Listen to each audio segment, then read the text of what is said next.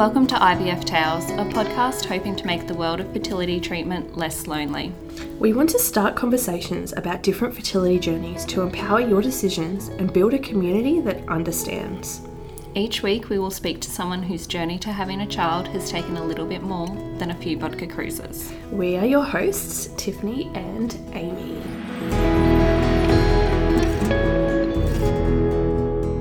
Hey guys, in today's episode, we chat with Beth about her um, four IVF cycles. Uh, all of those IVF cycles has been through a bulk billing IVF clinic. Yeah, so she talks about um, those cycles with the clinic and some early miscarriages that she had, um, and also a new diagnosis that she received at a private clinic that she sought a second opinion from. Mm-hmm. Yeah, we actually touch base briefly towards the end of the episode about um, just wondering if she's got any comparisons between the uh, bulk billing clinic versus the private. Um, so if you if that interests you, then that's definitely worthwhile a list of listening. Um, she chats a lot about her mental health during her treatments um, and how she coped or, or didn't cope to begin with, and then some coping mechanisms that she incorporated to ensure that, you know, she was maintaining her self care and things like that during her treatments. Yeah, so I think her line of work gives her a really interesting perspective on it, and um, I feel like there's a lot that I took away from the conversation as well, as far as looking after yourself during treatment and mm-hmm. your mental health as well. Yeah, she's quite open with her treatment um, with her workplace and her family and friends and things like that. Um, she also talks about um, her diagnosis of being a Tay Sachs carrier, um, which is a genetic disorder uh, that, you know, she was going to be an egg donor. And then for some friends of hers, and found that she was a carrier of this gene. So we discussed that as well, if that's of interest. Um, as Tiff said, I, I got a lot from the episode as well. It's very interesting. She's very honest and raw and candid with her um, her journey, and I think you know Beth has a lot to say, and she's her her information is quite uh, valuable. So we're hoping that um, we'll get an update for Beth on her treatment um, in the near future, and we can bring that to you as well. So we hope you enjoyed today's episode, guys. All right, well, thank you so much for joining us today, Beth, on IVF Tales. Thank you for having me. Lovely. Would you like to just get us started by introducing yourself, um, telling us a little bit about who you are, where you're located, and who's in your family? Uh, so my name's Beth. Um, I'm 30. I'm a social worker. Um, I work at uh, well, I work for Queensland Health at one of the um, forensic hospitals in forensic mental health. Um, I'm married, and my husband is a nurse, mm-hmm. um, and he's 30 as well. Uh, we have two fur babes, so two pups. Uh, their names are Baby George and Fat Dylan. Mm-hmm. And we've been trying to have a baby for coming up to two years, I think. Yeah. How did you um come up with the the names of your fur babies? Are they dogs or cats or what? Yeah, they're dogs. So um, Baby George, they're brothers. So we got them from the same litter.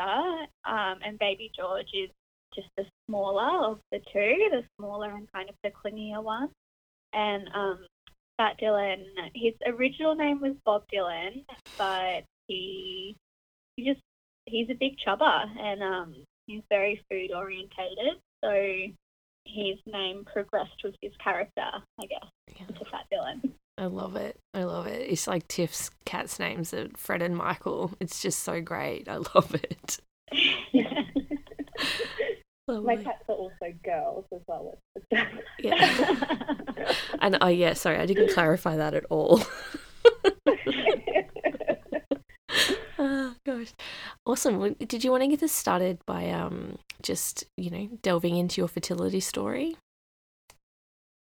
Yeah. So I guess um my story started a bit um, out of the norm. Like my initial um, commencement of, of fertility stuff was when I was looking to donate my eggs for um, my friends. They wanted to start a family, and I had offered um, to be the female factor, I guess, for their um, fertility journey for, for the boys.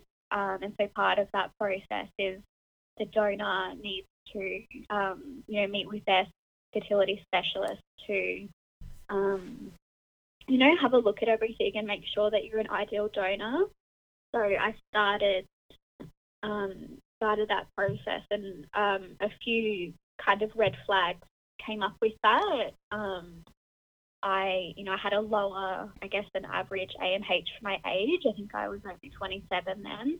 It wasn't scary low, but it was um, low. It was borderline low. Um, and also, we did some genetic testing because they had some, you know, um, I guess, issues that I needed to make sure I wasn't a carrier for.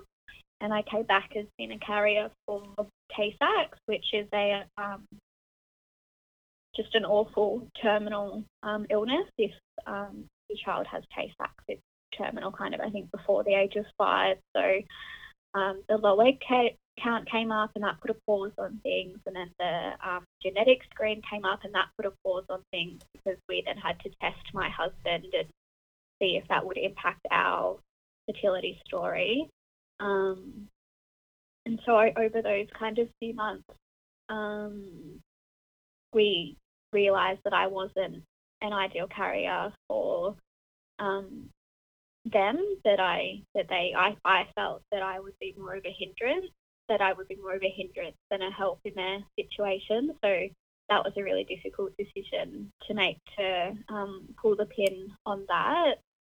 Um, and so we started looking into our own fertility with those results and seeking some professional guidance um, with that. And so my uh, GP said with our the um, egg results, the AMH results, that we should try for six months. And if uh, we weren't pregnant in six months, instead of the traditional 12 months like um, most people have, that she would refer us to um, a fertility specialist to pursue IVF. And so that was around um, February of 2018. We got that advice. Um, and I guess so we um, were getting married that year in August. So we were not really trying, but also not doing anything to prevent um, conception while we kind of waited to get married and started to started to really try in June of 2018, and then we were married in August. Um, so August came and we got married and we went to Europe and really um, started to put in practice the idea of having that holiday baby with you know all of the relaxing and the cocktails and all the good stuff that comes with um, with holiday mode and um, wanting to come back with a honeymoon baby um, so gave that a red hot crack, and uh, nothing, nothing really happened. Um, so we made it to I think October of 2018, and we were within um, coming to the end of that six month um, time frame. So we um, went to our GP, and she gave us the referral um, to the IVF doctor and we um, started that process. So everyone, I guess, that has been through IVF knows what that initial process is. It's lots of, um, you know, blood tests and urine tests and um, pelvic ultrasounds and having a look at all your goods to make sure there's nothing popping up um, that could, you know, negatively impact your chances and um, you know, the male gets screened as well to check what's going on with um, with his swimmers um, to make sure there's nothing on his side that would prevent a pregnancy. Um, and so everything came back fine in November of that year. Um, the doctor was really, um, he was a funny guy, but he was, you know, he was very positive. He was said, you know, with our our ages and nothing coming up on the initial screens, my AMH actually came back a little higher than it had. Um, he was pretty uh, jovial, and he was like, "Look, just give it a crack. you're probably able to get the uh, to get pregnant by yourself. Um, but if you want to do IVF, you'll be pregnant before Christmas." And so, and that was uh, in November of 2018. We kind of went away and had a coffee and had a chat, and um, I guess from the confidence that he had, we thought that we should try naturally for a bit longer. Um, so we thought we'll try naturally for another three months um, and give it a crack. And then if we weren't pregnant by February of 2019, that we would come back and um, we'd do an IVF cycle. So we kept trying. Um, with the results, I started temperature tracking and, you know, really getting pretty neurotic, uh, which is my personality. Um, I hated temperature tracking. Uh, I find it really stressful. Um, but we just kept kept going, and come um, Feb of 2019, we still had had a pregnancy.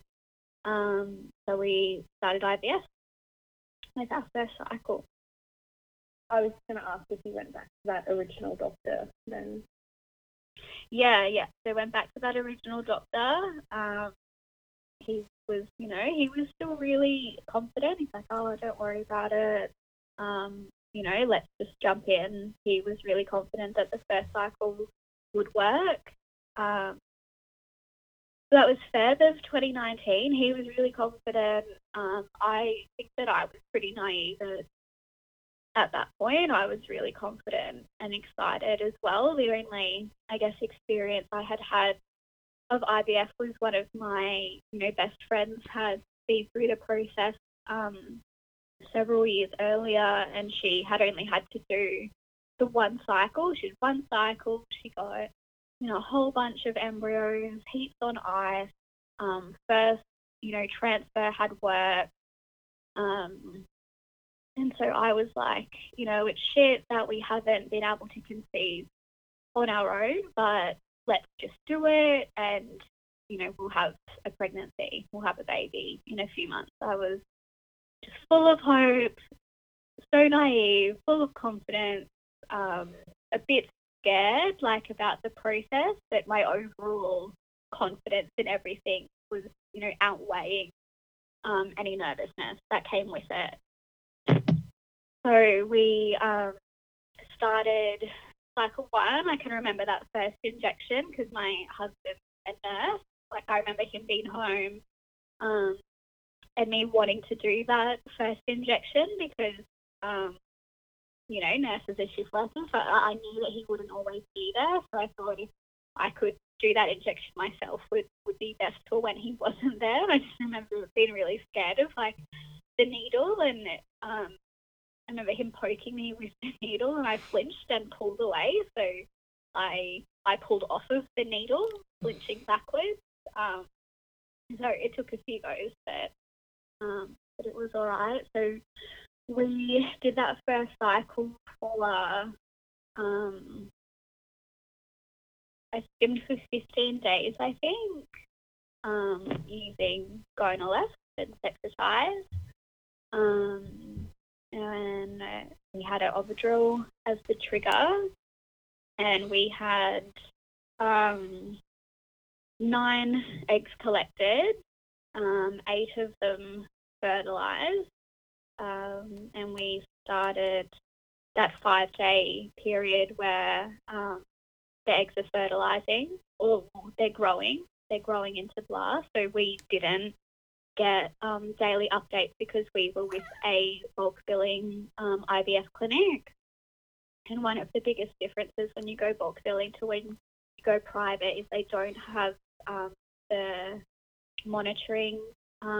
Is it an endoscope or an embryoscope? I'm not sure, but the mm-hmm. camera that watches the daily growth of the embryo between day one and when it reaches blast this. They don't, um, I guess, do that. So you pop them in the oven and they leave them to bake, and they you only get the update at on day five, um, which is the day of transfer. So the day of transfer, they tell you to go into the clinic, um, and we went in to, um, you know, to have our transfer, not knowing how many had made it, and um, we got into the um, doctor's surgery and onto the chair, and um, the doctor came in and he said that we had one to uh, transfer that day. Um, and again, I wasn't expecting anything different, so I was just, I was just kind of like, of course, like of course you do. Like there was no question in, in my mind that there wouldn't be anything to transfer. So I was like, okay, great. Um, and he said, but only the one. So there had only only one of the eight had made it to blastocyst stage. So we had none to freeze. All of the others had stopped growing. Um, and it just kind of hit me like a ton of bricks that day. I like I remember um, thinking to myself like, just keep it together because everyone everyone was in the room. Like my husband was there, the IVF, like the doctor performing the transfer was there, and everyone just was there. I was like, okay, just focus, you know, focus on the transfer because I, I didn't want to have any kind of negative feelings in my body when my embryo was being transferred. But also, I, I was so, was so shocked that there was only one. Um, and you know, looking back now, I'm not, but I remember a little first cycle Beth when she was just a beginner. I was, I was so shocked, and so they transferred um, transferred that blast using the catheter, um, and I found it pretty painful. Not everyone does, but I um, I felt it. I found that quite uncomfortable, and um, we left, um, and we got the car, and I remember just like losing it, and I was so upset. Um, and my husband, you know, he was driving back, and he was not up as upset because I think in his mind, in his mind, he knew that we, um, you know, that we had one, which was amazing, and it was amazing. But I think I had just been so immersed in the, I guess, infertility community leading up to our IVF cycle um, and that transfer that I had formed enough, I guess, in that role of, of watching people, you know, on YouTube and connecting people with YouTube and Instagram and people that had gone through the process and had been going through the process for years and, you know, had been having the worst time. Um, I just had an awful feeling, like I just had an awful feeling in in my waters um, that this was just not a good sign. I just I felt this enormous like sense of trepidation that this result was indicative of a really, really rough road ahead of us.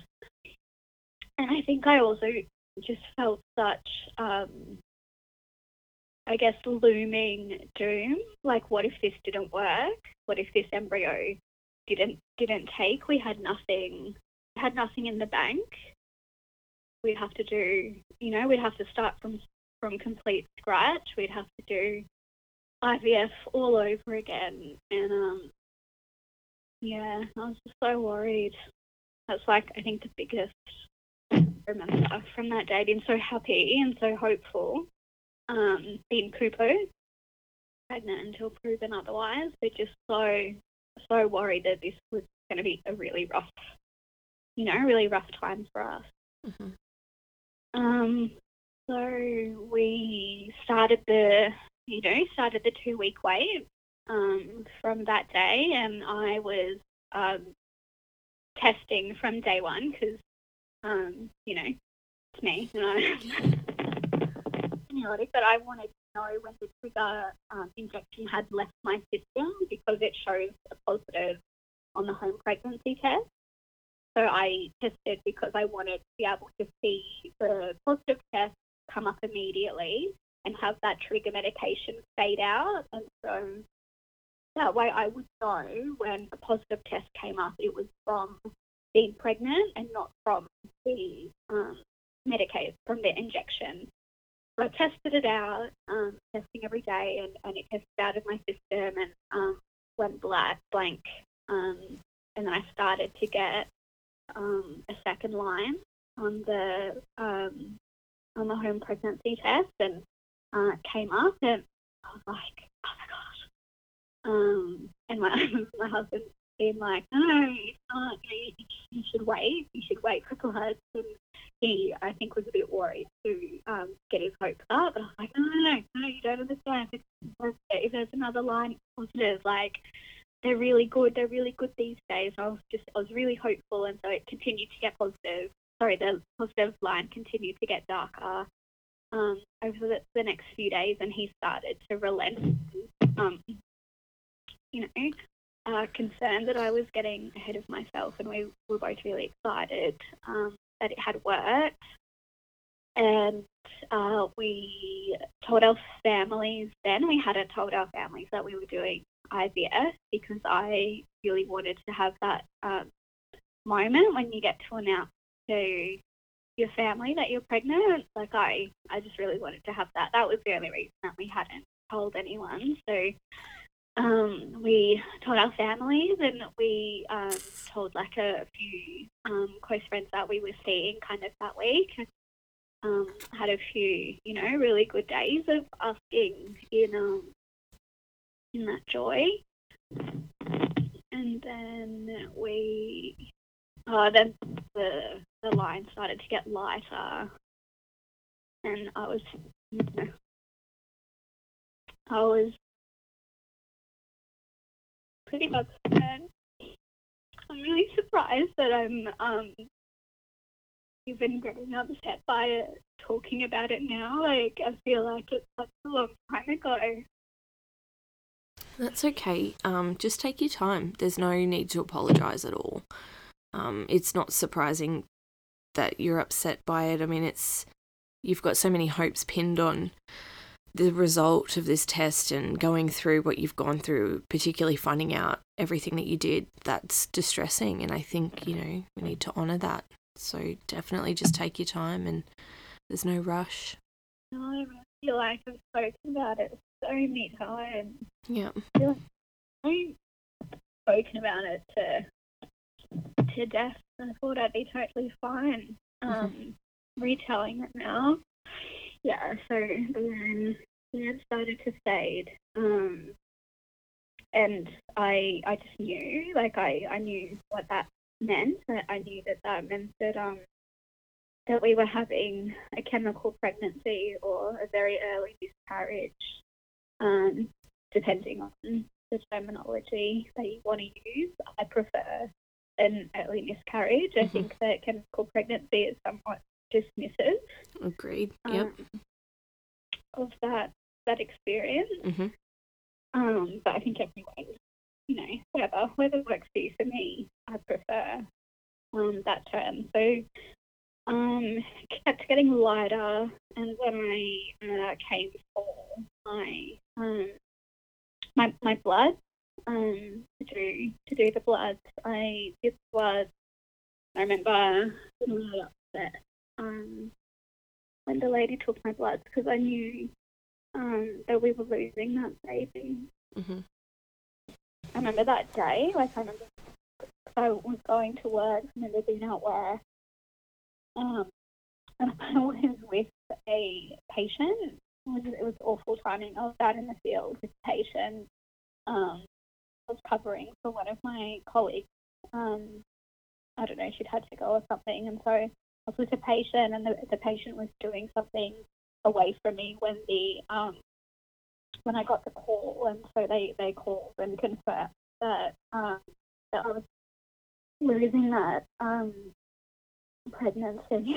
I, I lost the patient, so I just had to very you know, straight face thank them for the thank them for the call and put the phone away, and then just keep myself composed until um, I could get back to the hospital and return the patient to the ward and get out of the ward and get back to the, you know, safety of my office and close the door. Um, and then have the response that, you know, that I would have had in that moment, which was, um, I think the response that, you know, that anyone has where you, you just so upset so upset and so disappointed. Um, so we, um, you know, I, left work and um, called my husband, and um, we had that time together, and then let our families and um, and friends know.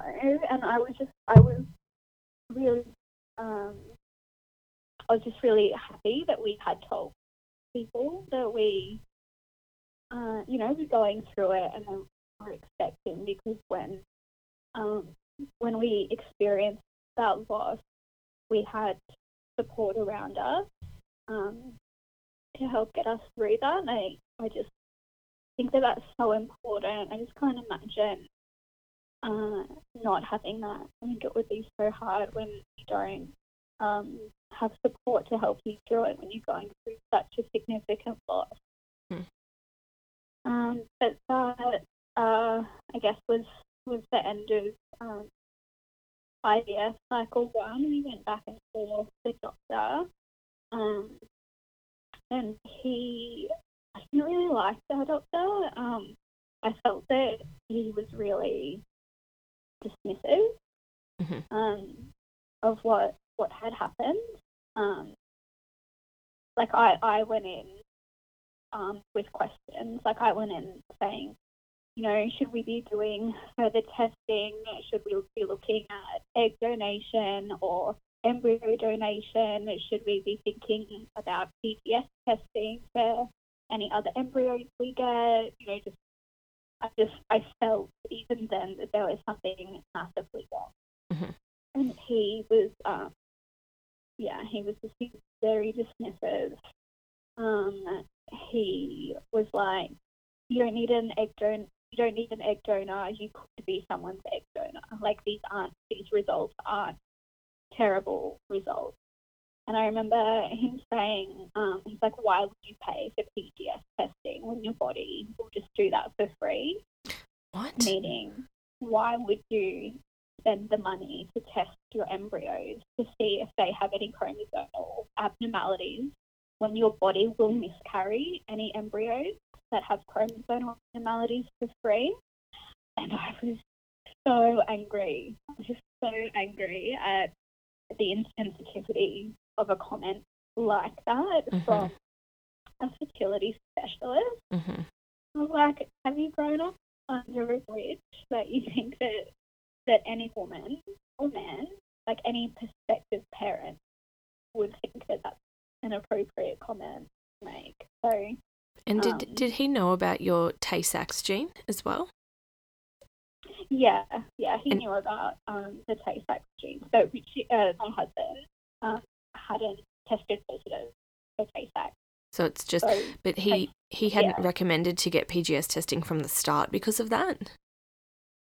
No, so we, um, when we had done the, um, like when I was looking into the egg donation and it had came back as me being a carrier for Tay-Sachs, um, we had then had to pause everything and my partner had to get tested for Mm. any genetic abnormalities, Mhm. specifically Tay-Sachs, because if my part, my husband was a carrier of Tay-Sachs, then we would have to do IVF and we would have to do PGS testing to select the embryos that didn't have Tay-Sachs. So Yeah. my husband had come back as a negative. Okay, so they Yeah. Uh, weren't too concerned about the chance, like a potential baby No. developing that, because it's not on his side. Okay, all right then. Yeah, so I, I can only pass being a carrier to any children we have, but they can't Okay. have Tay-Sachs, but they can carry Tay-Sachs. And do you know It's this? something to be mindful for my future, if I have future Children. children. It's something to be mindful of them to Yeah. have their partners tested and Sure. themselves tested, Yeah. but our children won't get Tay-Sachs because my husband doesn't carry the gene. Yeah. Do you know the statistics around that at all? Like, just you know, like what are the chances of um, like, is it you know one in a thousand or like who ca- So who if- has a carry gene? Uh, I, I have googled it. I'm worried about being wrong because it's been a so long. But I had it and my husband had it, it's either a 25% or a 50% chance of your child having it. Okay. Yep. Um, and but I'm not sure what the percentage is of me passing it on. Mhm. Uh, just the carrier gene. I'm not sure what the, the percentage of that is of me passing it on to my child to be a carrier. Yeah. Okay. Thank thank you for that. I've not I've not heard of Tay-Sachs before, so I, I didn't really yeah know what the go was. If if yeah you needed PGS testing initially, like yeah all of that sort of jazz. So Yeah, so it wasn't it wasn't um something that was on our radar because my husband had tested negative, which was. Yeah. a big relief. Yeah, that um, must be good. Yeah. But yeah, but it's awful. If you if you have a Google, like you'll see that it, essentially the children, they you know they die by age five Yeah. Painfully and awfully. And, and I was very surprised to be positive, very prominent in I think um, Jewish community hmm Um, but yeah, I, I it hadn't come up in my family history, but I, I was quite surprised to get it. So we had just completed um, IVF cycle one, um, and we had miscarried.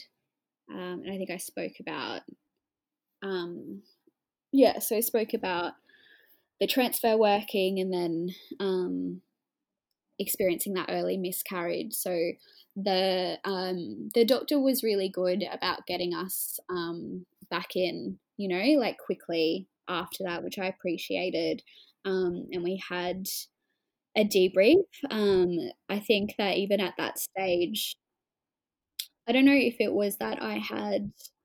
It probably probably was. I think that I'm like I'm pretty type A in nature, so I had done a lot of research and um, you know was tracking a lot of stories um, on the socials because I think that that's a really good wealth of information so long as you have critical thought when you're looking at those stories. Like you can obviously take people's experiences, but then you have to um, have the professional medical advice for your own specific situation always. But I think that following a lot of those women um, and knowing their stories and having our outcome of only having that one embryo and then miscarrying that embryo, I just had like a sinking feeling at that stage already that it was just going to be a really awful road for us um, already. So I think I went into that debrief with that appointment really armed for a lot of questions. Like already after that first cycle, I was like, you know,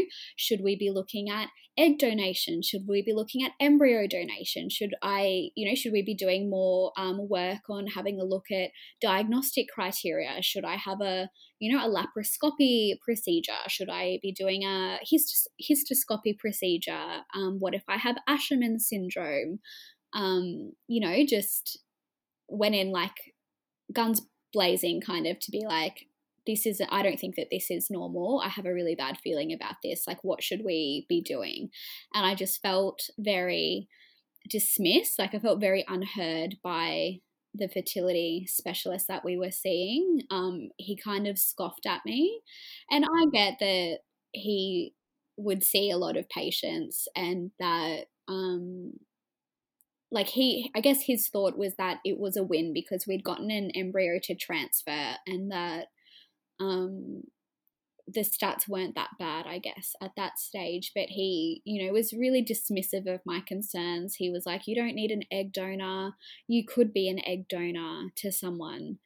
Um he like dismissed me talking about pgs testing um because i was worried about the chromosomal or potential chromosomal abnormalities with our embryos that had caused them to stop growing and um, and had then obviously caused the embryo that we transferred to miscarry. So, you know, I was chatting to him about um, should we pursue PGS testing if we were to do another round, which is testing that um, tests the embryos for chromosomal abnormalities um, to identify the ones that would result in a normal, healthy pregnancy and the ones that wouldn't grow so that you have a better idea um, around your chances. So, for example, if we had 10 embryos and we got them tested and found that we only had three PGS normal embryos that would result in a healthy pregnancy, then we know that we don't have 10 on ice that are frozen. We only have the three. Um, and then obviously you only transfer those three, so you're not transferring embryo after embryo that results in miscarriage. Is is the point of PGS testing for I guess you know those that don't know. Um, and he again like was quite scoffy, and he was like, "Why would you?" Why would you bother? Like, why would you pay for PGS testing when your body will do it for free? Um, which means that why would you pay to get them tested when your body will miscarry them naturally anyway. And I just felt that that was a very insensitive comment to make to someone experiencing a miscarriage literally in the room while I was talking to him. Um, but also like a woman's doctor, like surely he's you know seen the ramifications for women that experience miscarriage. It's such an awful thing to go through. So I kind of saw red, you know, when he said that.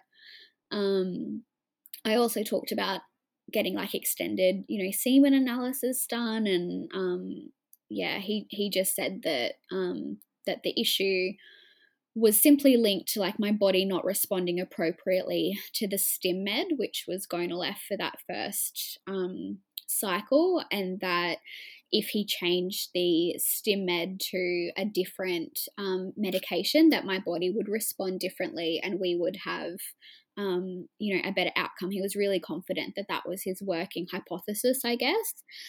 And so I, um, or we, um, decided to, you know, move forward with that advice, and we booked in IVF um, cycle two for the next month. Um, so that month he changed the stim med to Puregon, I think, um, and that was a uh, oh no, yeah, Puregon at, at that stage. So he, um, and we also had a different trigger med for that cycle. So I stimmed for 15 days of injections, um, and then they were worried about hyperstimulation. So he changed the trigger for cycle two to Decapeptyl. Um, so that's a freeze-all trigger um, because when they're worried about hyperstimulation, they want to shut your ovaries down effectively. So it prevents you being able to do a fresh transfer um, which I wasn't, you know, fussed over. Um, so we got uh, 12 eggs collected from that cycle and 10 of them fertilized. Um, and so they popped the, you know, 10 embryos in the freezer, uh, sorry, the 10 embryos in the oven to cook for the five days. And then um, we were to get our results at day five to say how many had made it to day five blastocysts, which would then be frozen. So, because I wasn't um, having a fresh transfer, I was just at work on um, day five um, to get the call, to get the update to let me know how many had made it. Um, and I remember being, I remember being on the ward, um, and like my phone going off and seeing the clinic number flash up, and I, you know, quickly went to, uh, you know, a private space on on the ward away from like my patients and um, staff, and and they called, and um, the embryologist was on the phone, and she was so lovely, much better than the fertility specialist. I found her to be really warm. Um, and she, you know, was like, I'm so sorry, Beth. Um, you know, I don't have good news. Uh, all of the um, 10 embryos, um, you know, died. They stopped growing. Um, and I think you just like, you just kind of get the wind knocked out of you, I think, with that call because you have so much um, hope and just everything. Everything is locked into to just wanting I think at that point, I, I was still hoping that we'd have a better outcome than cycle one. So I was really hoping out of the 10 that we would get three. I, th- mm-hmm. I thought was a realistic number. Um, oh, yeah, for sure, because usually your attrition rate's about 50%. Exactly. Like if you err on that side, yeah, that makes sense. Yeah, so I really felt like in that regard, I know I said that I went in naive and, and I did go in naive, but in that regard, I don't think I was ever naive. I was always like, all right, if we have this many eggs, you know, this many are going to drop off for fertilization, this many are going to drop off kind of over the five days. So for 10 embryos, I really, I was hoping for three and I felt that that was a realistic number. So to get zero um, was, you know, devastating. Just so devastating and and reinforcing um i was like just oh fuck like what's going on? Like what is wrong with my body? What is happening that this shouldn't be happening to get zero? Like something serious is happening. And so um i think that like my nature is just to be very um research gathering on those calls. Like i don't i think it takes me a minute to process it. So on the call i was just I was asking her opinion, and and she suggested on that call that we do some extended testing related to any potential male factor because she explained that the um, the egg carries the fertilization and the first couple of days of growth for the embryo. And because we had had such great fertilization rates and really good growth to day two, the egg she thought was fine. But she said because the embryos had stopped growing at day two and hadn't made it between day two and day three, so they hadn't made it to day five, that's when the sperm takes over the development and carries it to blast stage. So she was like, Look, I think that you should maybe have a bit of a closer look at any potential male factor. Um, because that was, in her experience, what was um, you know, I guess what was happening. So we went back to see our specialist um, to have, you know, the debrief, and he was somewhat less dismissive at that appointment. Um, he identified that it wasn't a normal outcome to have all of them stop growing like that. Um, but he remained confident that the issue was my body not responding to the stim medication. So that's the medication that is the injection that you do. So he wanted to change it from the synth the synthetic synthetic medications from cycle one and two and change to an older non-synthetic um, stim medication that he said might be a bit harder on my body but would have a better result um, and that yeah and that was the older meds that they had used before the synthetic medications you know came around so um he was just really confident again dismissed anything else that i raised and just said no this is the issue. This is the um, change that we can make and you're going to have an embryo like at the end of this. So i think when someone dangles a carrot like that like he was just so confident that that was the issue we or I and that's a that's a big promise too saying that promise exactly mm. and I mm. think my husband was more inclined to be like let's take a minute because he was seeing my reaction and my reaction had been devastation like as much as I say I was kind of all business on the phone and I was to get the results and then it kind of took me a little bit to process. But when you process it, and I think any woman that has gone through um, a miscarriage or a loss like that, um, and I have gone through both. Like I have had a spontaneous pregnancy a couple of years earlier, and I had miscarried that, and I have obviously miscarried the first cycle. To me, the reaction of having the eh, all to, to lose all of the embryos was really similar. Like you're working through the grief and loss process, no matter what that trauma is, um, it's such a significant traumatic event to work through. Um, it really it did take it out of me. So I think my husband was kind of more, you know, do you want to? Should we take a breath? Like, should we take a minute and you know, kind of work through this process a bit? But because the doctor was still so confident, I was like, no way. I don't want to work through shit. Like, I don't, I don't want to work through that sounds like such a bad time. I just let's crack on. I'll do another cycle. I got this. I can keep going. Just give me a baby. Give me a baby. Exactly. Give me a baby. Yeah. Let me see that positive pregnancy. And I don't even have to feel these feelings. Like, why feel these feelings if you don't have to? Because they were so like it was so. Let's just skip through it and get that baby, and I'm good. So he was kind of, oh, I don't know about that, but you know, um, he left it, I guess, to me to make that decision because it was my body going through it. So we signed up for IVF cycle three in kind of June, July, so the next um the next month after um so I think I might have had to wait one cycle for my body to um uh regroup after the frozen cycle. So I might have had one period and then and then jumped in. So IVF cycle three we changed to Menopur um, and we stimmed for 13 days. So did the injections for 13 days with um, the trigger shot being Pregnyl.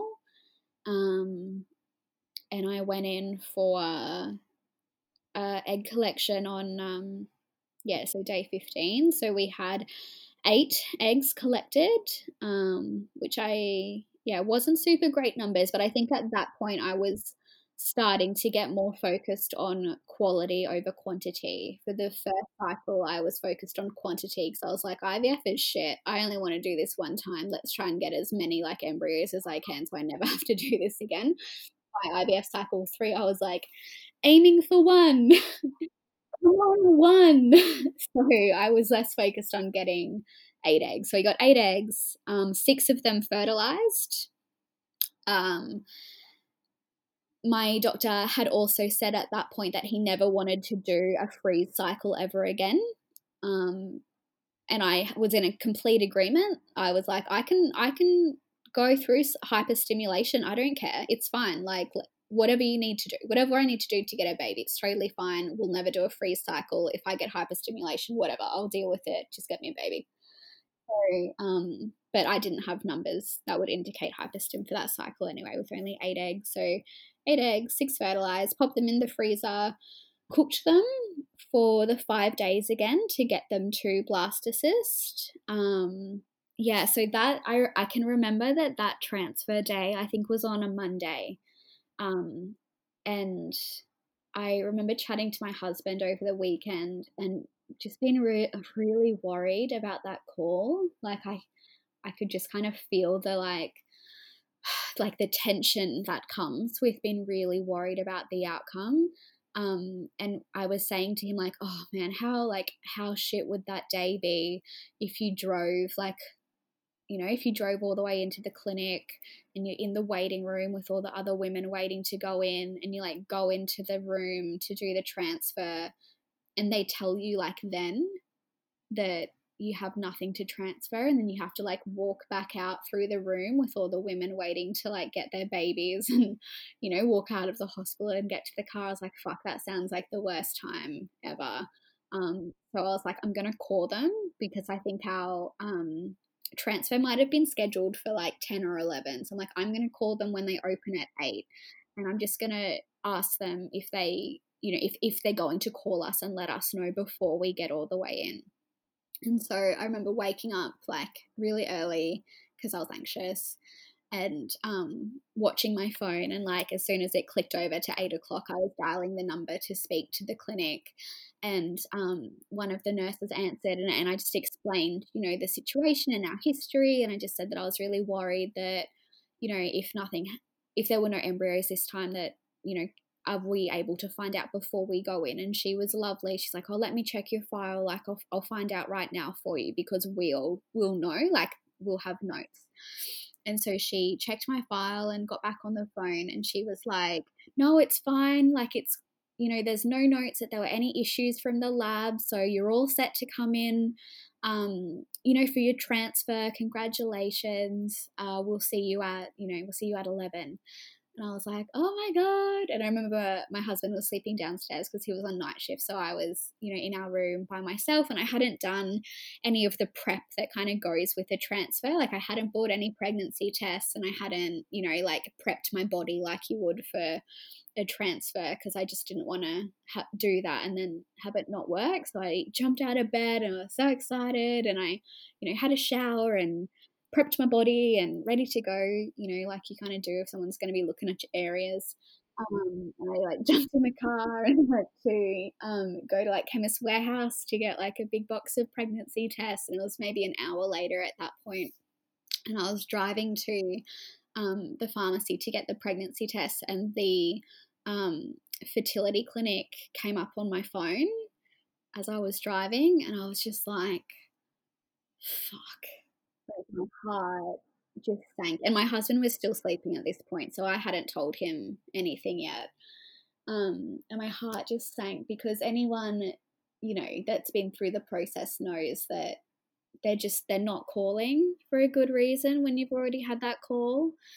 And so I, I um like I answered the call and I remember starting the call just being like, hey, um, just so you know, I've already called the clinic this morning and they've already told me that there's nothing wrong. So you can't take that back now because I've like they've already told me that it's fine. I've already checked like and the lady um like bless um was just kind of silent on the other end for a second and my heart sank lower and she was like, "Oh Beth, I'm so sorry." Um she's like, you know, my name's Weber. I'm one of the embryologists calling and I had spoken to a nurse, so they're different departments. She's like, I hadn't made any notes on your file, you know, yesterday when I looked at your embryos because I um had wanted to call you myself and, and speak to you about it. Um, and I, you know, she's like, I didn't realize that you were going to call this morning. I'm, I'm so sorry that you called and got that information because um, I'm really sorry to tell you that all of your embryos have died again. Um, we don't have any to transfer for you or, or freeze. Um, all of our six embryos um, had died. They'd stopped growing the same, um, exactly the same uh, time as the previous IVF cycle. Yeah. So I came home um, and um, spoke to my husband. So I had to tell him that they hadn't made it again. Um, and I think that, um, yeah, his he I think was immediately kind of um, more reactive to that um, outcome, I guess, than I was. I think I was a bit numb to it, and it took me a while to process. Um, so we had our debrief. The doctor, like, as much as I didn't really like him very much because um, of his bedside manner. He was always really good with getting us in to like have the debrief after each cycle, which I appreciated. So we went back kind of the next day to see him. Um, and that was the first appointment that he admitted that you know that that there was a serious issue going on he wasn't as kind of blasé and dismissive of the outcomes anymore he you know confirmed that this wasn't normal that we were an an atypical case. Um, he said that the manner in which my body was responding or the outcome that we were having, you know, he saw in less than 10% of the patients that he managed, and he just didn't know why. He, he couldn't definitively tell us, you know, what the issue was. And because he couldn't tell us, you know, if you can't say what the issue is, then you can't accurately treat it. Um, which is the ever frustrating part of having unexplained infertility. Like we're still, we were still in the unexplained infertility box, and it was so frustrating to be in that space, particularly with my personality type, which I'm very type A, very neurotic. Um, I want to do my own research and get my own answers. And when you don't know what the issue is, you don't even know where to start looking. Um, and so he, you know, he didn't, he couldn't say what the issue was, but he wanted to continue with working through his hypothesis, his hypothesis, which was that he wanted to continue to try a different stim medication each time. And so he said that there were six stim medications. I had tried three of the six, and so there were another three potential cycles that he wanted us to embark on. Um, and um, but the I was really firm at that appointment that I trusted what the embryologist had told me. I felt that she was in a position to be obviously a very informed person around embryo development and the causes for um, embryos to stop growing and it was what she did every day and so i you know told my doctor what she had told us which was that um, in her experience, it was a sperm issue that stopped embryos developing um, at stage two or stage three of development. Uh, sorry, day two or day three of development. And so I wanted to get the um, extended semen analysis, which included um, the DNA fragmentation testing, because that's not included in the initial semen analysis that they do at the start of you know fertility stuff. You kind of just do the first one which is around testing you know the mo- mobility and morphology and, and the count and things. The dna fragmentation test is, is a different test and it looks at how this if the sperm have um, dna fragmentation occurring which can result in issues with the embryos so the doctor didn't want to do that I said it's not negotiable. Like, I don't care what it costs. I don't if it's an issue with it being a bulk billed thing and we're at a bulk billed clinic, then give me a test where I pay full price. Like the it, I don't care what the issue is. I just I need you to find a way to write that test for me as my fertility specialist. So he um, gave us the order for that extended testing. I also asked for testing for um, any chromosomal ab- abnormalities that we might be carrying that could contribute to our embryos being faulty.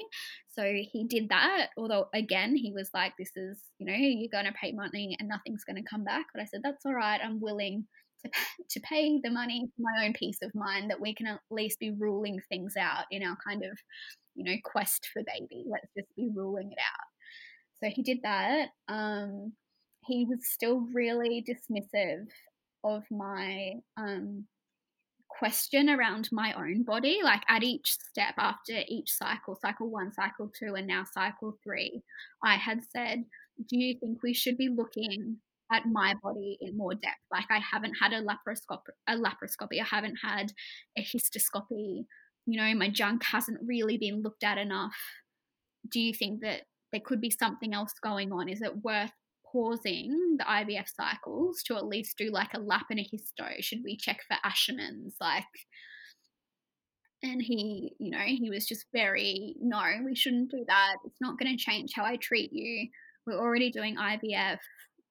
Nothing's going to change. Like he was saying that even if the sperm was fragmenting, that it's he still wouldn't do anything different because he could just do ICSI with them. And I was like, I want to know what's going on.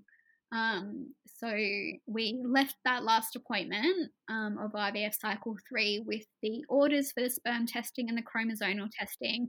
Him still saying I didn't need any investigation stuff on my body and no clear answer moving forward because that was the appointment where he was like, I really don't know what's going on.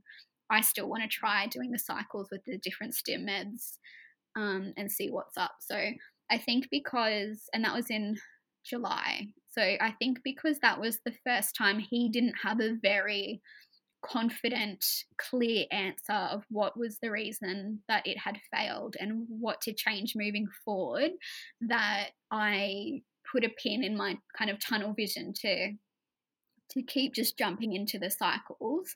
And me and my husband agreed that we needed to take a breather.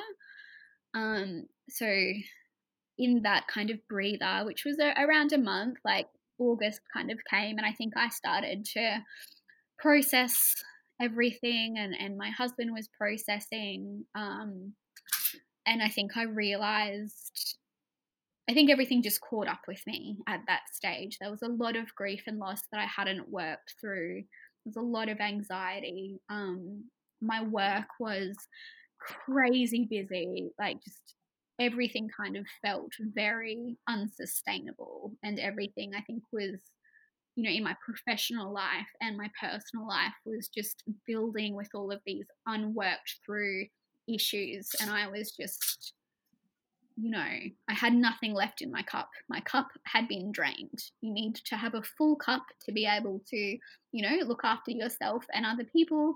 My cup was like negative 50 and so I just lost it.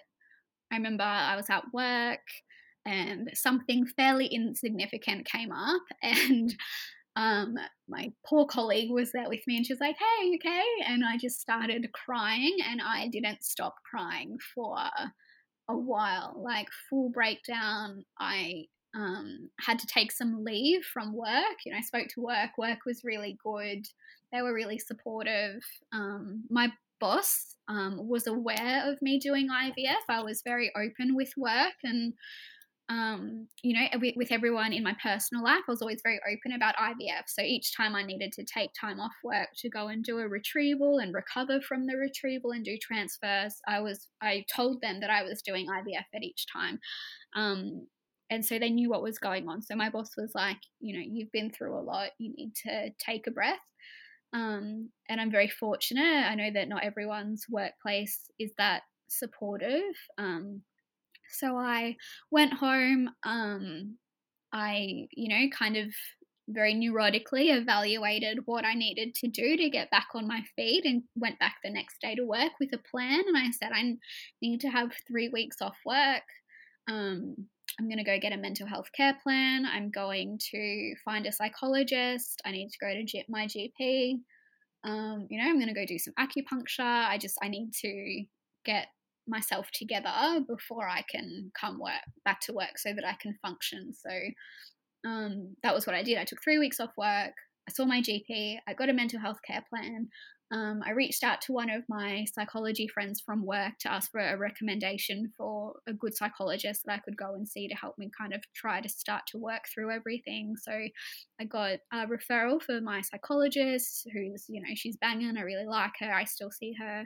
I started to see her kind of um, you know, I tried to, I started twice a week to just try and jumpstart, you know, my mental health. I concentrated on some self care time. I went to the coast for a few days and just did nothing and um, just really focused on recharging myself and getting myself better because what I had unintentionally done in just jumping into those you know cycles month after month and, and not working through the um, emotional trauma that had come up with each um, you know kind of devastating loss along the way was that it, it hadn't been worked through it had just been buried and so when you when you can't work through that type of grief and, and trauma and it just it gets buried inside you and and each you know, each boulder of grief and trauma, they just get stacked one on top of the other. You only have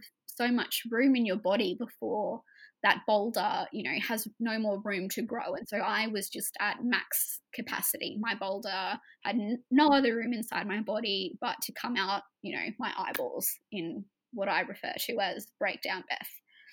Um, so that was what I kind of did you know, the next couple of months. Um, I went back to work after the three weeks I had off, but I um, agreed and my husband agreed that I didn't want to go back full time, that I wanted to go back at point eight, so four days a week instead of five.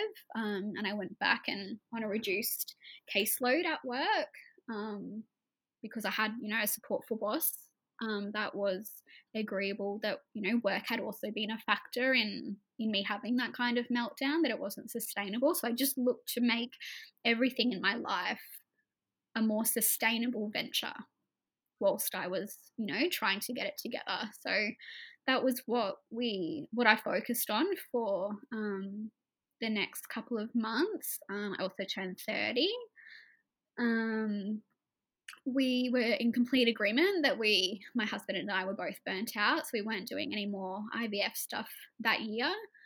Um, we, I did book in a second opinion with a different fertility specialist for February. Um, the and we did the testing. So um, the semen analysis, the DNA fragmentation came back negative. There were no issues um, with that. The chromosomal testing came back normal.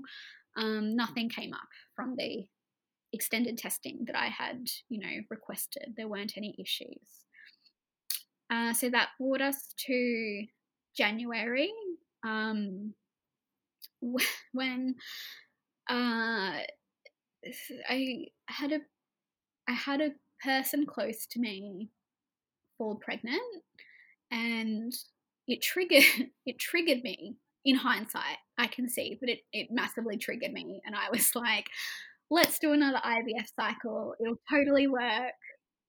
Um, we'll have a baby and i don't have to deal with the feelings that i have around really close people in my life getting pregnant. So in hindsight i can see that i immediately switched to my coping strategy to do ivf instead of feel my feelings um, but at the, t- at the time, I didn't realize I was doing that. Um, however, I do now. So we did a fourth IVF cycle, fairly spontaneous in nature in January.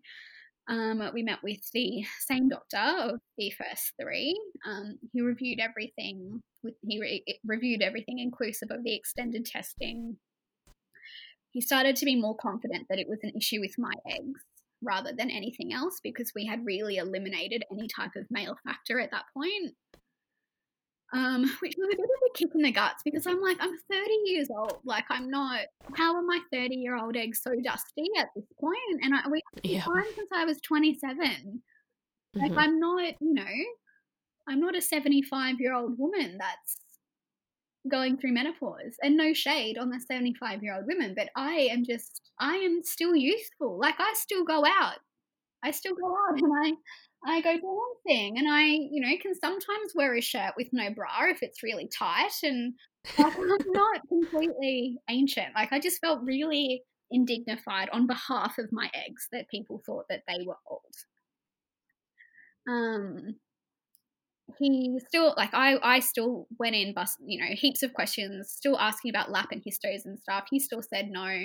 He said let's try a fourth IVF stim. So I said okay. Um so we did the fourth cycle. We used a different stim med. It was Pergoveris um I stimmed for 10 days. There were 13 eggs collected only seven fertilized, which was by far our worst fertilization ever. Um, we, I asked before, I asked when they were fertilized. I called the doctor after that collection day and I said, Do you think that we should transfer day three embryos instead of day five? Um, because I had been watching all of the YouTube and the Insta um, and a lot of the ladies that I had followed, um, particularly like Ayla from Ayla and Caleb, she seemed to be having exactly the same issues I was having, and they had started to transfer day threes. And so I said, What do you think about day threes? And he said, Yeah, we'll transfer day threes this time because they'll have a better chance of growing inside of me than growing inside the incubator. So I went in in day three. Um, and they transferred two day three embryos to, to my body and continued to cook the others to day five. And so at day five, they called and let me know that none of them had made it, um, that they had all stopped growing at um, the same stage. So day two to three, they had stopped growing at day three. And so all of our money at that point was on the two that were in my body so we were two days in at that call into the two day, um, the two week wait. Sorry. So I kept them in my body um, for the two weeks and did all of the things that IVF gals do when they're two week waiting, or the pineapple core and the McDonald's fries and the pomegranate juice and the you know keeping the feet warm and keeping my dogs you know not from jumping on my belly and just really gave it a red hot crack, but it was pretty. I think at that point, like it, it was only. um it wasn't even a year, but I felt like an old lady in IVF land at that point. Like the the way I felt with that transfer during that two week wait compared to the first cycle where I was so hopeful and joyful and confident that it would work. I just was a completely different person that two week wait. I just felt very realistic. Like I, I was hopeful, but I was pretty sure that it wasn't going to work um, because none of them had made it to day five. If some of the blasts, like if some of our embryos had made it to day five, even one, even one had made it to day five, I think I would have been, you know, more optimistic or more hopeful that they would work. But because all of them had stopped growing in exactly the same way of all of our other cycles, I was really sure that the the two in me wouldn't take. So um, I did I did the same thing that I did the first cycle. I tested every day because I wanted to test out the trigger medication. Um, and we just never we never had a line that time. So it was different to the first cycle in that that cycle did result in a pregnancy that I miscarried very early. This cycle, um, the fourth cycle with the two embryos, did not result in a pregnancy because they did not take. So they just they probably stopped growing the day that they were transferred if they you know were anything like the their brothers and sister embryos you know in the incubator. So um that cycle didn't work. I felt more prepared for that loss because i was already linked in i think with the support that i needed to get through it. I was all i had already been seeing my psychologist, you know, for several months, and I saw her during the process, and so I was. Um, you know, I had opportunity to speak with her whilst I was stimming and after they were collected and during the two week wait. And so we really worked through the grief and loss stuff um, you know and and the joy and the anxiety and, and and the loss we got to talk through it as it was happening. And then i got to i made an you know i made an appointment to see her the day after we got the confirmation that that it hadn't worked as well. So i think between having that professional support and also having my professional life in terms of my employment um, of a more sustainable nature, like working, you know, point eight instead of full time and, and having the work that I was doing more sustainable than overloading me, you know, to, to such an extent. I, you know, I didn't, I didn't have such, you know, a negative effect on my life as I had the cycle before. Um, which had resulted in breakdown Beth. Breakdown Beth didn't come back. Like I was obviously sad, but I was able to, you know, keep it moving. I was able to have that loss, feel that loss, work through it, but not have everything in my life come to a crushing halt because I hadn't, um, you know, dealt with everything kind of as it came. So that was um, IVF cycle four, um, which was yeah, January of this year in February, um, I had the second opinion appointment with um, the doctor that I had already booked in. So I, had already booked in that date, you know, six months beforehand, not knowing that it would coincide with a fourth attempted IVF. Um, so I went to see that doctor, um, who is not a bulk billing doctor, and that's no shade on bulk billing doctors, but um, he's a private, you know, OB, gyno, infertility specialist. So his, I guess, um, specialty or, or interest is is in my body as a whole potentially in instead of just focusing on IVF. So I took all of my records to see him, um, and he had a look at everything. Um, and he was somewhat on the fence as well, you know, as well as my first fertility specialist, where he's like, clearly there's something wrong. Clearly you're not responding typically, um, but you don't have a lot of symptoms outside of your infertility for anything else um, like in terms of endo, I don't have endometriosis symptoms outside of my infertility. Like there's nothing obviously wrong that would lead him to suspect anything kind of with the information that he had before him so you don't have any like irregular periods or painful periods and no, things like that. No painful periods, super yep. regular periods. I think I ovulate normally although maybe I do or maybe I don't. I don't know. I can't tell when I ovulate. I think that I ovulate, but I've certainly taken ovulation tests before and things have not shown up. But my GP was like, some women just don't show up on like the strip tests, but then sometimes they mm-hmm. have shown up on strip tests. I started using OvuSense after I think my third cycle, which is a um, it's a basal body temp tracker that you insert into your body every night, and then you tap your phone to it, and it gets your temperature on an app. So I started using that instead of taking my temp with um, an oral thermometer because I found that really stressful to try and tap it, to try and track it. And according to OvuSense, I ovulate every month. So there's no, you know, there's there was there's nothing that came out of my body. I look like a typical fertile myrtle on paper. Um, but he was like, because you've done four cycles of IVF and you haven't fallen pregnant and you've had so, such disaster results, you're kind of on the fence. He's like, I mean, I can, I can do a lap and a histo and see what's going on.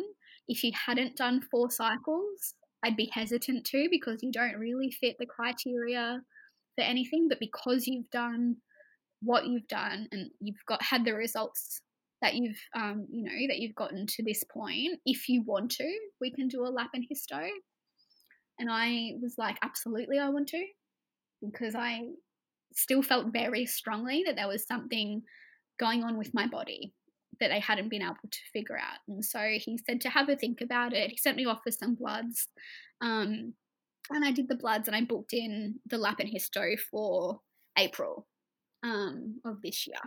So april 8th However, I guess in the meantime of that appointment in Feb and April 8th, uh, COVID 19 commenced. Um, and the end of March, they cancelled all elective surgeries, which included my surgery.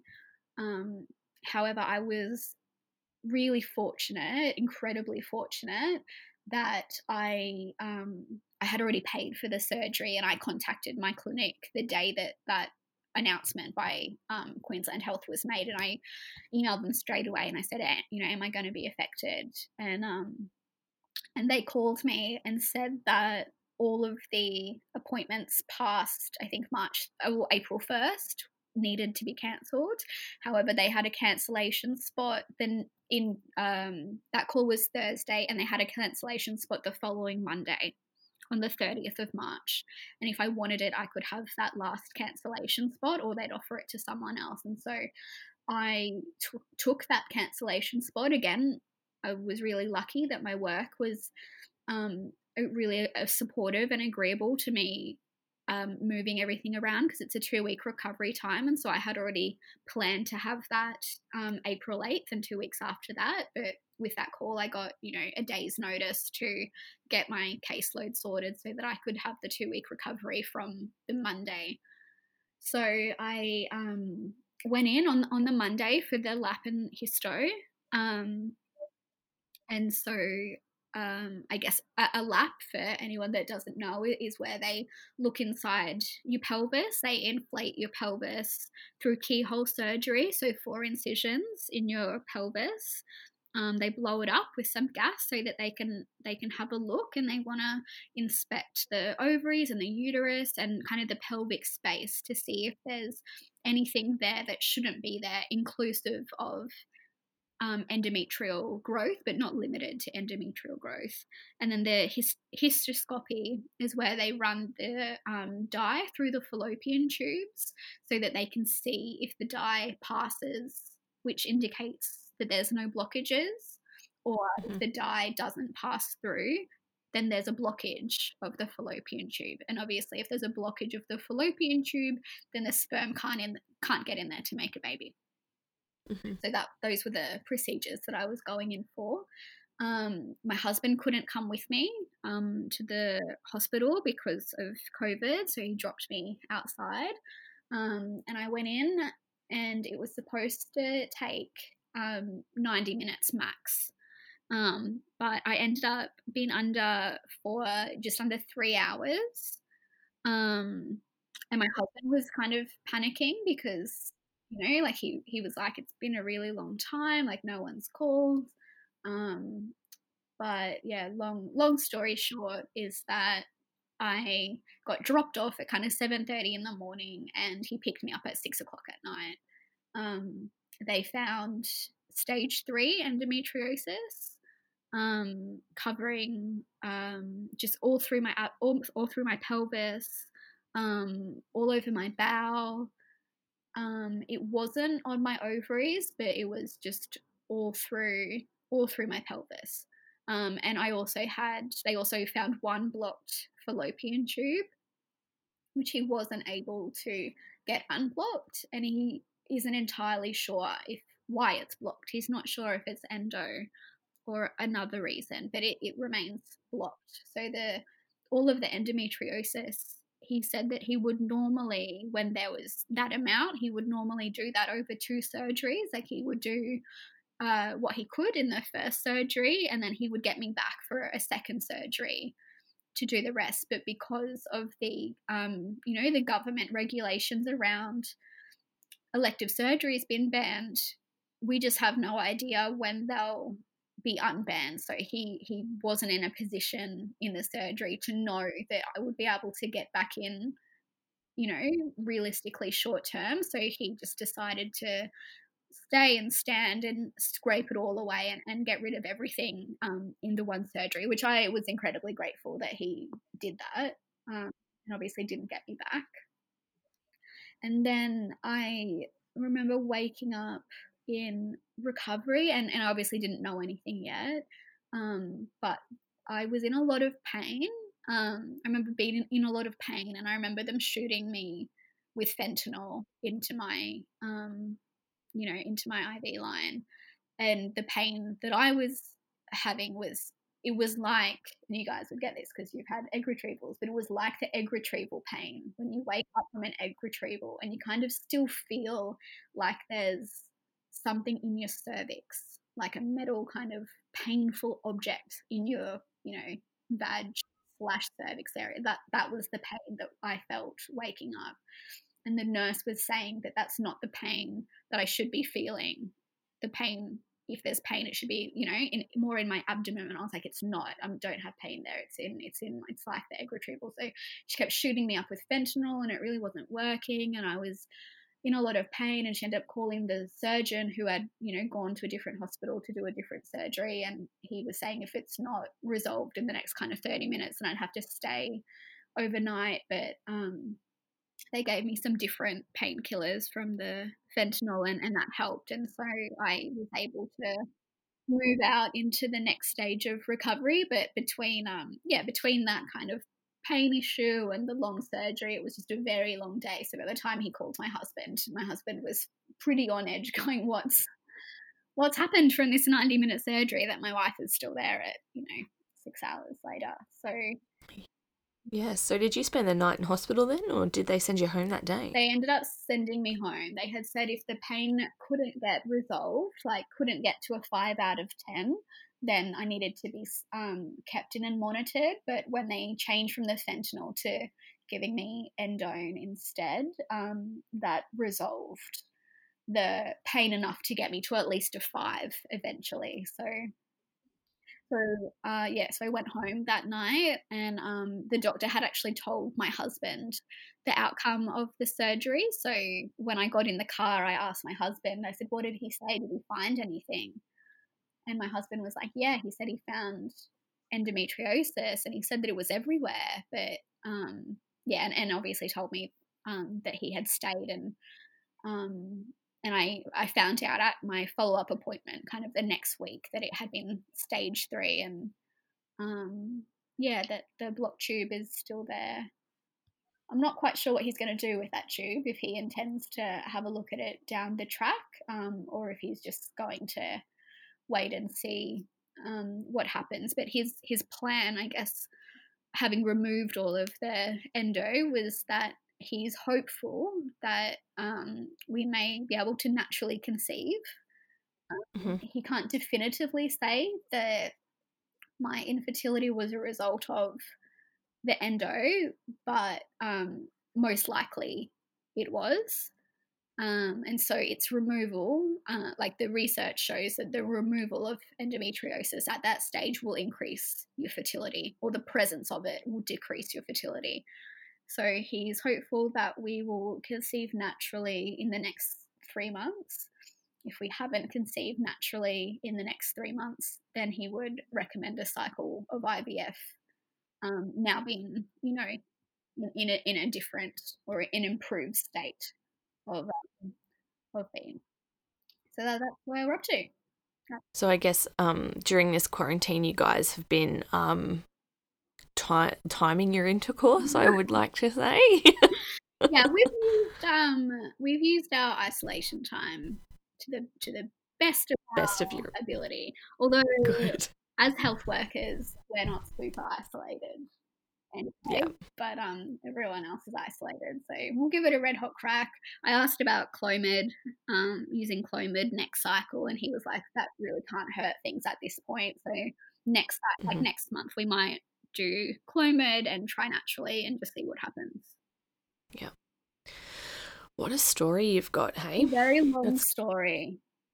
It is, but it's really um, different to what we're used to hearing too, you know? So it's, I think that's just, yeah, it's crazy. I'm just sort of trying to process it all for you. And I find that really interesting actually that you work in a mental health field Yeah, where you you look after other people's mental health and you sort of you know the right thing you know I say right things to be doing you know like you know how to how to care for yourself um mentally but you weren't practicing that during your first few rounds of IVF and exactly. It's so yeah hard to see things when you're in it. hmm and and I and I think everyone knows that when you've been in the in the thick of it, whether it's you know it's a bad relationship or it's a health issue or or something else, when you're in it, you can't see it until you've had the opportunity to get out of it and be able to reflect on it, and that reflect that um, opportunity gives you um, you know the the gift of hindsight and the op- opportunity for reflection and and you can see you know the mistakes that you've made and be able to change that i guess for future. Yeah. Holy jolly what a time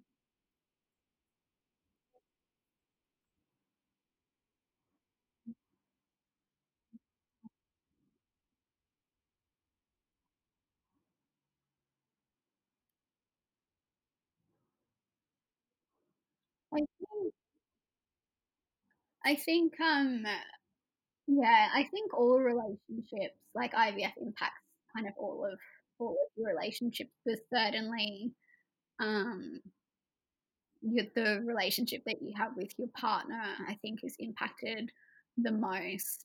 Um i don't think i'll go into it super intensely because I'm very public in my um, journey, and my husband is prefers to be more private. But it's certainly fair to say that um, the support that you need for each other is paramount, and the communicate being able to communicate with each other and how you're feeling and what you need from each other is obviously really really important. And i for my side i guess of it i felt very guilty a lot of the way that i felt as though i was uh, taking being being on the receiving end of that team effort of supporting one another. I felt as though i wasn't contributing enough to being more of a giver I, I felt as though I was the receiver, you know, too much. Um, but you know, he didn't he didn't feel like that. But it was part of yeah, it was part of my process that I when I was working through everything that came up that I felt that um, that it was something that we were both going through, and yet I was the one that was um, needing, I guess, more support to get through it and and I felt guilty for that. But he said that I, you know, he didn't feel that way. Yeah. Um, so you said that you're quite open and honest with your story, and I, th- I can see from your questionnaire that you've actually, you know, you've posted about it on social media and things like that. Basically, what was the reception of your friends and family of you know you needing to go through treatment were you upfront at the very beginning or was it something that you sort of you know you kept on the down low for maybe your first cycle but then decided to tell them later on because you needed that support we yeah we didn't tell people while we were stimming the first cycle but we told them um during after the transfer we told them after the transfer that we had just done ivf and that i was pregnant because i had done the home test and they had been positive. Um, so we told people then.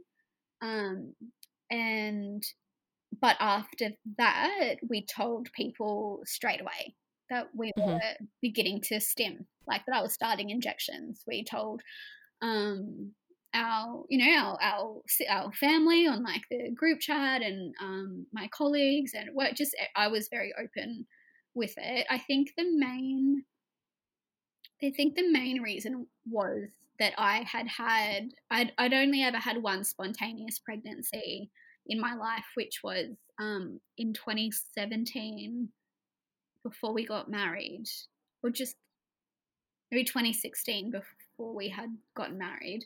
Um, and, and again, that was an early miscarriage, and, and that's the only pregnancy that I had had. Um, and we hadn't told anyone about that pregnancy because it was so short between when we found out and when that pregnancy ended. We we hadn't told anyone, and then we lost that pregnancy.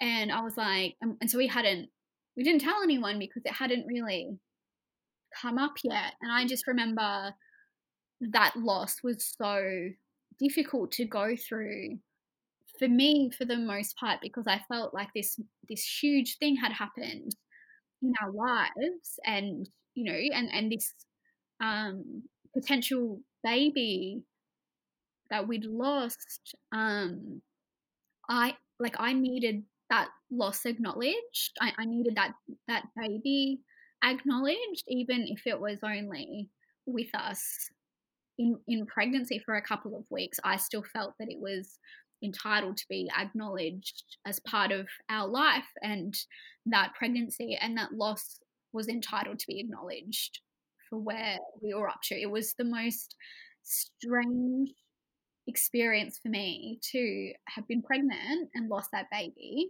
and no one talk about it and my life just go on as normal. And so when we were doing IVF, I think that experience was um, I guess, you know, relatively fresh on my mind where I thought no matter what the outcome is, I'm we're going to I'm going to share, we're going to share what we're doing because if it doesn't work or it results in a miscarriage or um, whatever happens, I need to be able to speak about it and I need to have I need to have that loss or that person acknowledged because they deserve it and I deserve it and we deserve it. And our families, you know, and close ones deserve it as well. Like, I would hate to think that one of my friends or family members was going through such a huge, um, you know, journey or such a huge loss and they didn't think that they could share it and they had to carry that themselves, I would hate not having that opportunity to support them in that as well. And so I guess that's where my head was at was that I I thought I felt it was fair on all fronts that we allow ourselves to be supported and that we allow our you know little baby even if it doesn't get out of the petri dish to be acknowledged because we love them so much already. Mm-hmm. It's really beautiful. Um, I think, you know, the topic, hard topics, or, you know, particularly surrounding things like grief and things like that, people tend to think that, you know, after you've suffered, or, you know, I hate that word suffered, um, but, you know, after you've gone through a miscarriage or a pregnancy loss or, or you're going through IVF, that you kind of don't want to talk about it. Some people assume that, but sometimes that's all you want to talk about is is what's going on, you know, and how you're feeling and things like that. So I think that can generally be a bit of an assumption that people think, okay, it's really hard, so they probably just want to ignore that it's even happening when that's not the case. And that sounds like it's very much not the case for yourself as well. Yeah, so. I think it's very like, and and this obviously grief and loss and trauma is such a personal issue, and the coping strategies that each individual have uh, will be different to the person or the woman or the man that comes after them. So I can only speak for myself and my experience, but I, I think that we've come a long way from um, that uh, kind of old school concept of not talking about grief or loss or um, perception of negative things that happen in your life. And, and i think and i think it's because it makes people uncomfortable to talk about it or there's um you know there's um a negative um idea that uh, comes with it. And i think that's where like the not talking about pregnancy until you're outside of the first trimester in case that pregnancy is lost or or whatever. And i i think that that's an awful way to um, deal with it because the first trimester is where you need all of the support because you you know if it doesn't go well or it you know it results in a miscarriage or it results in um you know like a, a termination or a medically um, induced termination or you know recommended termination or um, or or it works really well and you're happy and you want to share that news like I think that we've come a long way from that. And I think that that perception that idea I think it is shifting within society around sharing difficult news and supporting each other with difficult news mm-hmm. I think that it will continue to do so I think yeah. each generation will get a bit better at that mm-hmm.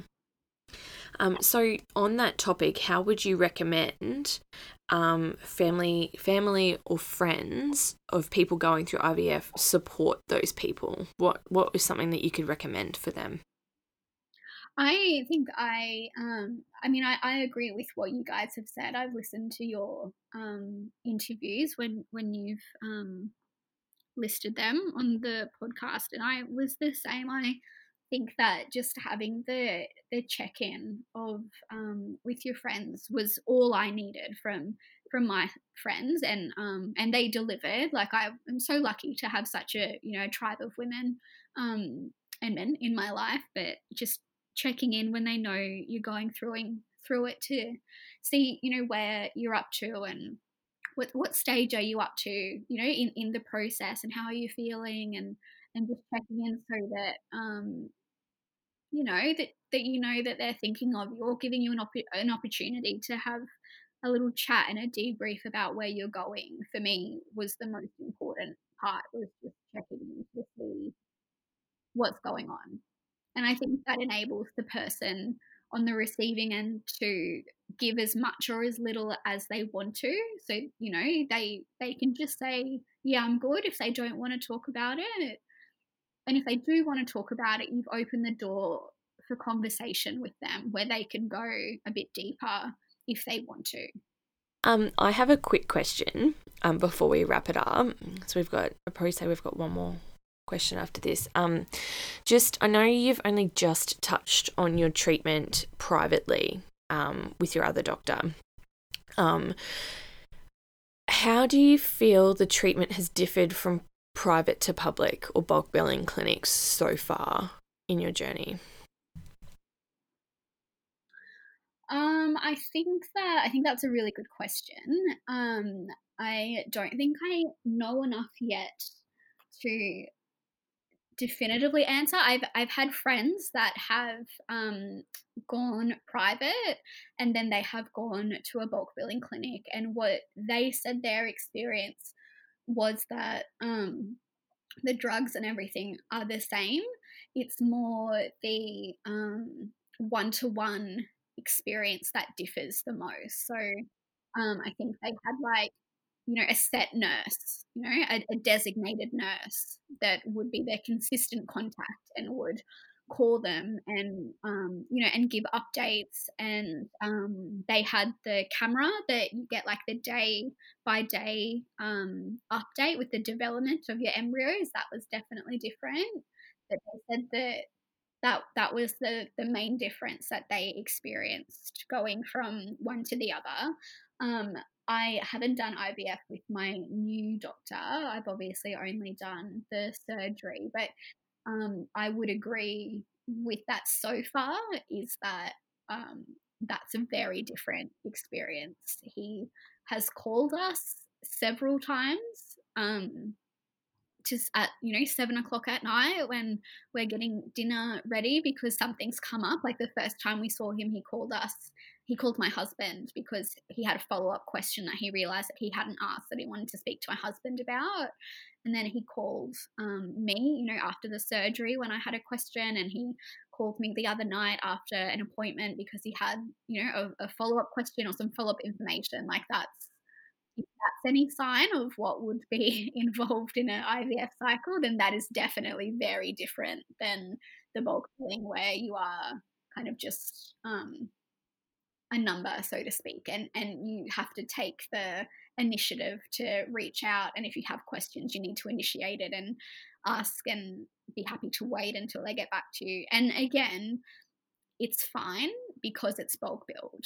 Like I'm I'm happy and I, and I would never complain about it because I feel very fortunate to be in a country where we have um, capacity to engage in a bulk bill infertility service. You know, not every country has that available to them, and if that's the only difference that um, I get, I'm happy to to sacrifice that um, more individualized service as an aspect, I'm not willing to compromise a difference in healthcare with the the actual, you know, science that's involved in the process. Yeah, your quality of treatment, quality, you don't really want to, exactly. yeah, compromise but, um, that. That's kind of TBA for me. I guess that's the yeah. discussion that we're having at the moment is if at the end of the three months we haven't conceived and we do want to do a fifth cycle of IVF, do we want to um, proceed with the specialist that to date has given us amazing treatment and I feel very comfortable with? Or do we um, go back to the bulk billing place and kind of test out how my body responds because there's no guarantee that the removal of the endo could change things. Mm-hmm. So, do we use the bulk billing clinic to kind of test out what happens with my body to see so that we can take that information back to the private specialist and say, This is what happened after the endo? Would you change anything before we spend, you know, an IVF cycle amount of money with him? Mm-hmm. Yeah. Um, so basically, if you could speak to yourself at the start of your fertility treatment, um, what would you say to yourself? Um, uh, it's going uh, to be tough. It's going to be tougher than you think, babe. I think is what I would say. Um, but you can handle it mm-hmm. with some help. I'd say to get help earlier than I did with the gift of hindsight. See the psychologist before you start, you know, like have um, developed mm-hmm. that relationship before you start so that when you need it, it's already there and just work through each step as it happens.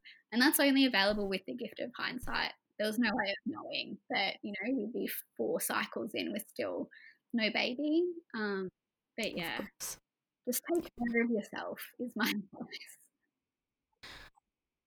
Your hindsight can definitely help other people, though. That's why we ask that question, is because, you know, someone who's just started might be listening and you know, they might think to themselves, I don't really need it. And then they hear like your story and everything that's happening. And it's like, okay, like I know for me, if I had have heard this story, I'd have been like, right, I'm going to be really open with everyone, you know, like I'm going to, I'm going to utilize that information right now. Cause I, I definitely didn't. Um, yeah. So that's, yeah, I think that's really that valuable was why I feedback. Went as public as I did. Like I only started my social media, my Insta page, um, after cycle three, I think in between cycle three and cycle four. And I did it for that reason as well. I found a lot of comfort in connecting with um, the women that had been through it um, on social, like on you know, YouTube and Insta, that had been going through it. I found a lot of comfort in following their stories and their pages, and there was so much information on there as well that I didn't know to ask about until I followed their stories. So I thought that in starting my, I guess, very small social media presence, I was hoping to number one, have my losses, you know, acknowledge that I, I was acknowledging mm-hmm. them, not anyone else, but I was acknowledge acknowledging them, but also be a space that potentially someone just starting the process might find some info that could either give them knowledge or give them comfort in their own story.